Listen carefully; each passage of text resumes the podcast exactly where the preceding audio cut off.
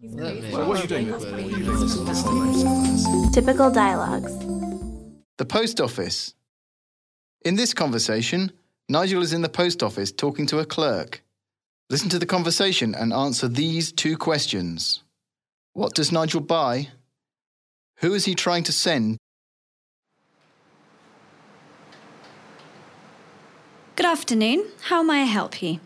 Yes, um, well, there are a number of things.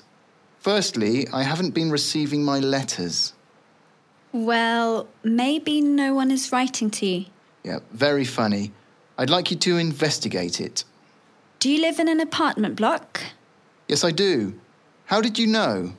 Well, maybe someone has been stealing mail from your letterbox. Yes, that would explain it. Yes, thank you. Anything else, sir? Yes, I'd like 16 stamps for Japan, please. Here you are. Is there a postbox near here where I can send these letters? You can leave them with us. Are you sure they won't get lost? No, they're perfectly safe with us. Anything else? Yes, I'd like to send this parcel registered post to New York.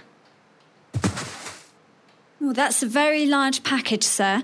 It's going to be very expensive to send. You might like to consider using a worldwide express service to deliver it. No, no. Dad, Dad, can I come out now? Shh! I told you to keep quiet.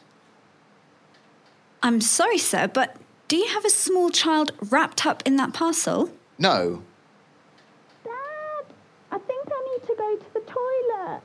Who's that? Who's in the parcel? It's my son. I was hoping to send him to the States to see his grandma. Oh, that's all right. Why didn't you say so in the first place? Would you like to send him first class or second class? Uh, second, I think.